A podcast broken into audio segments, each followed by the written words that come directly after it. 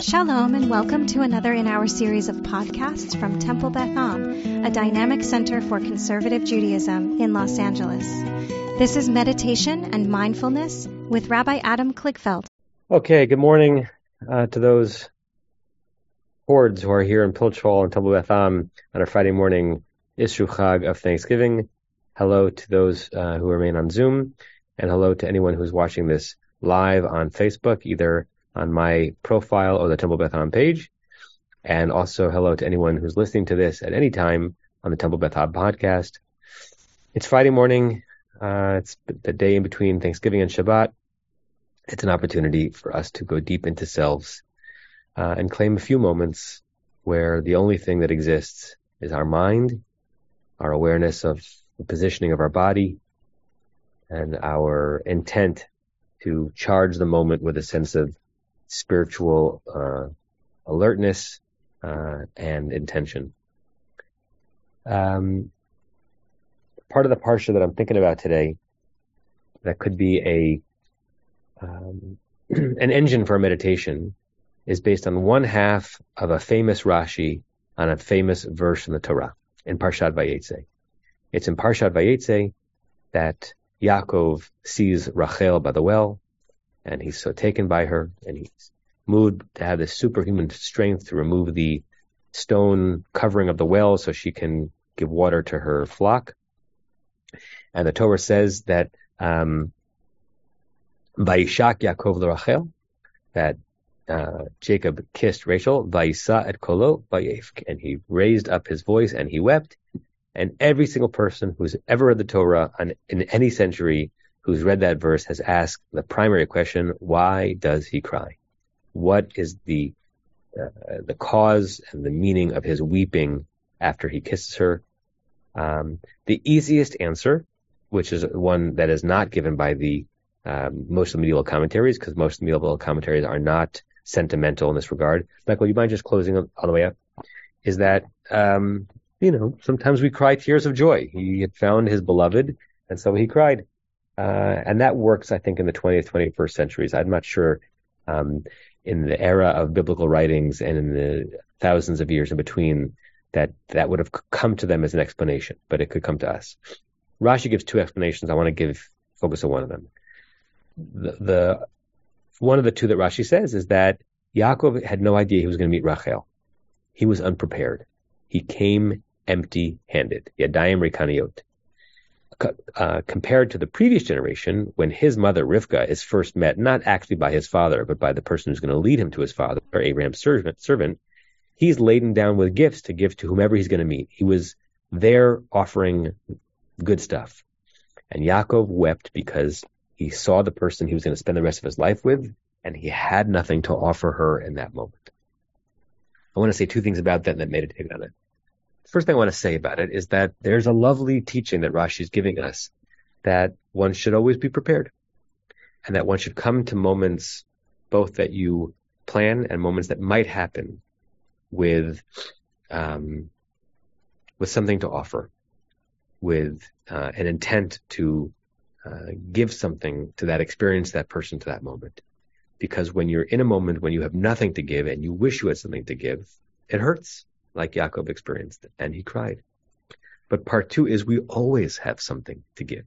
And if I could, if I could get inside Rashi's commentary and speak to Yaakov himself, say, Yaakov, you had a lot to give. You had your love to give. You had your tenderness to give. You had your attention to give. You had your presence to give. You had so much. You didn't have any jewels. You didn't have any bangles to put on her arms. But you didn't have to cry for that reason. You had so, you had the most important things to give. So I think both those things are true. We should come with gifts, and even if we don't have gifts, we always have something to give. With that in mind, I invite you to close your eyes if you haven't already. Think into this moment, this moment, if you will, as a gift. Whatever happens today, no one can take these moments from you. And whatever's happening in the world, and there's a lot happening in the world, whatever is coming through our inboxes and our text messages, Nothing can intrude upon this. Not the sounds you hear in the background. Not your to-do list, which will be waiting for you.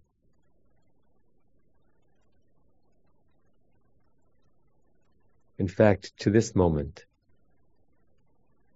you can bring the very things that Yaakov was concerned he did not have to bring. All of yourself. Funnel all of yourself to this moment. Whatever those words mean to you.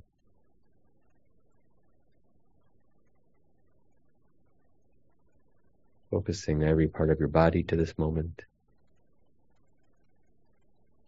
As soon as your mind becomes aware of a part of your body, just direct it to this. Direct your chest to this. Direct your loins to this. Direct your shoulder to this. Direct your head to this.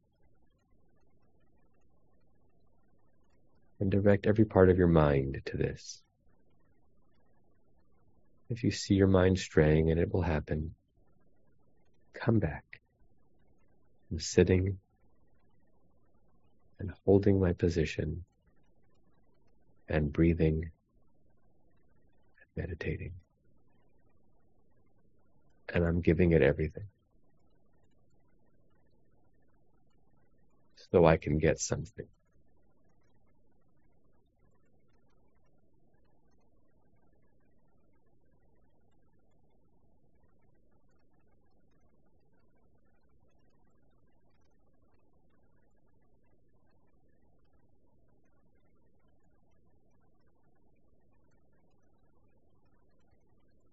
Yaakov wept, says Rashi, because he had empty hands.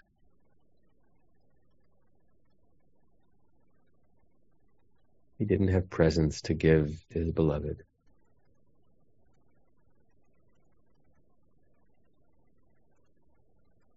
How do you come prepared for your important moments?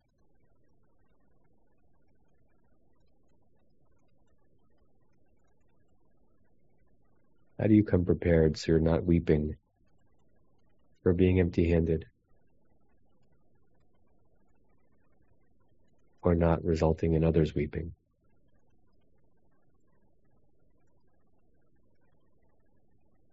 How do you come prepared to pray? With something to offer that experience. How sad it is to pray and not to pray to come to prayer and bring nothing to it.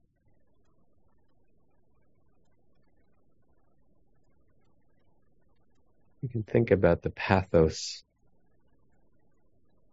being empty handed, moment of connection with a person, or even in a moment of connection with yourself and your spiritual world.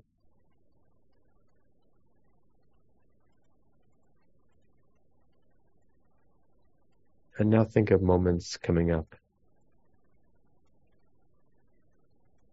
And the thrill it will be for you and for others to come laden with gifts, overflowing with offerings.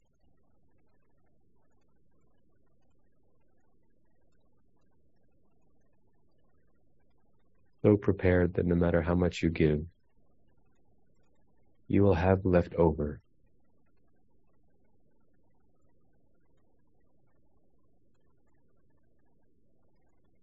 What a delight to have something to offer. And what a delight to know that you do not need physical gifts in order to be able to give.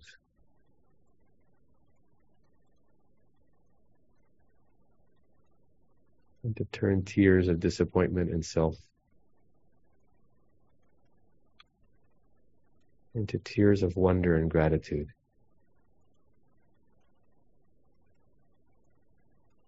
that you are present and ready and generous and giving.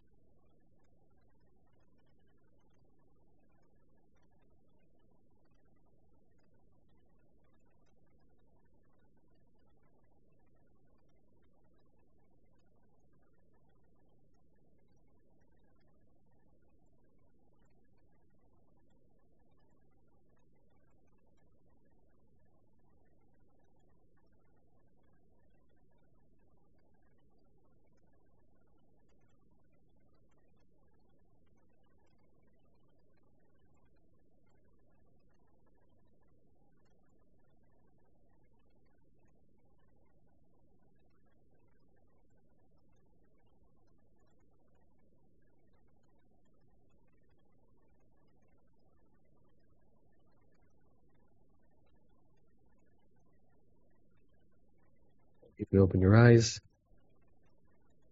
Back to the surface. Get back to this moment. Share the screen and we'll say the closing meditation prayer together three times. May we and all beings have happiness and the causes of happiness. May we all be free of suffering and the causes of suffering. May we all experience true happiness that has no taint of suffering. May we live in great equanimity free from burdening attachment to loved ones and contempt for others, but rather with compassion for all. May we and all beings have happiness and the causes of happiness. May we all be free of suffering and the causes of suffering. May we all experience true happiness that has no taint of suffering. May we live in great equanimity, free from burdening attachment to loved ones and contempt for others, but rather with compassion for all. May we and all beings have happiness and the causes of happiness. May we all be free of suffering and the causes of suffering. May we all experience true happiness that has no taint of suffering. And may we live in great equanimity, free from burdening attachment to loved ones and contempt for others, but rather with compassion for all. Say to you all shalom and Shabbat shalom. Namaste and have a good day. You have been listening to another in our series of podcasts from Temple Beth Am, a dynamic center for conservative Judaism in Los Angeles.